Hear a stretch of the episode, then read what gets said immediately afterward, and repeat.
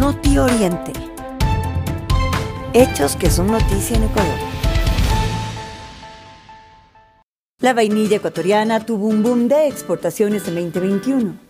La vainilla ecuatoriana tuvo un gran año en el 2021. Las exportaciones de este producto alcanzaron 40 millones de dólares, según cifras de la Federación Ecuatoriana de Exportadores.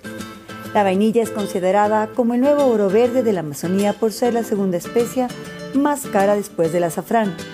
Se trata de una orquídea nativa de Latinoamérica cuyo sabor es considerado como el más popular en todo el mundo.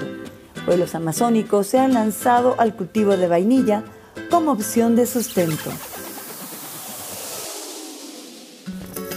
El arbitraje de Holcim contra Ecuador tendrá lugar en La Haya. Ecuador enfrenta un nuevo arbitraje internacional. Se trata de la cementera española Holcim Investments.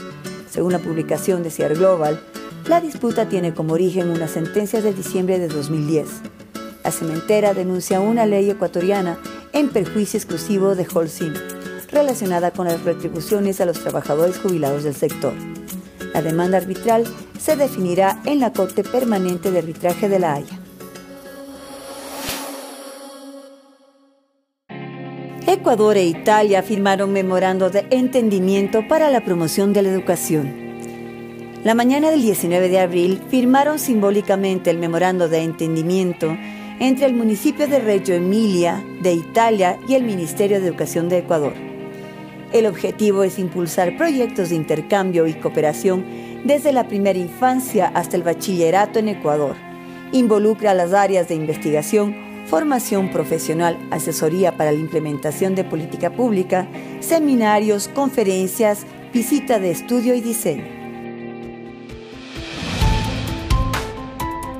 Noti Oriente. Hechos que son noticia en Ecuador.